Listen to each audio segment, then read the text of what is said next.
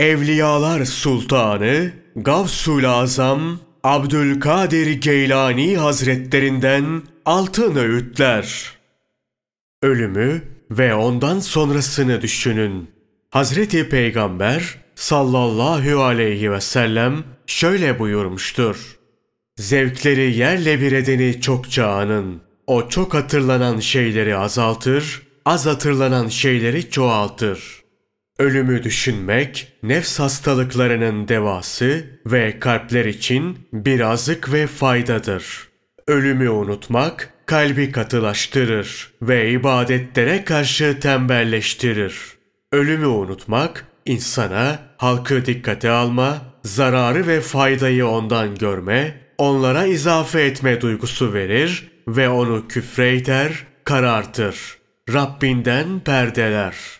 Sebeplere güvenmek imanı eksiltir. İkan nurunu söndürür. Kalbi Rabbinden perdeler. Ondan nefret etmeye sevk eder.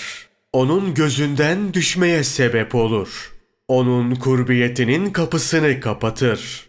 Vah sizlerden çektiklerim! Bu halinizle nasıl ölürsünüz? Kalpleriniz imandan, ikandan, tevhidden, ihlastan ve marifetullah'tan bomboş. Rabbinize karşı itirazınız ne de çok. Yazık sizlere. Bütün işiniz gücünüz gece gündüz Rabbinize itiraz etmek. İtirazcı kurbiyet kokusunu duyamaz. Eline zerrece bir şey geçmez. Rabbinize karşı itirazı terk edin. Ey kalplerini kaybetmişler.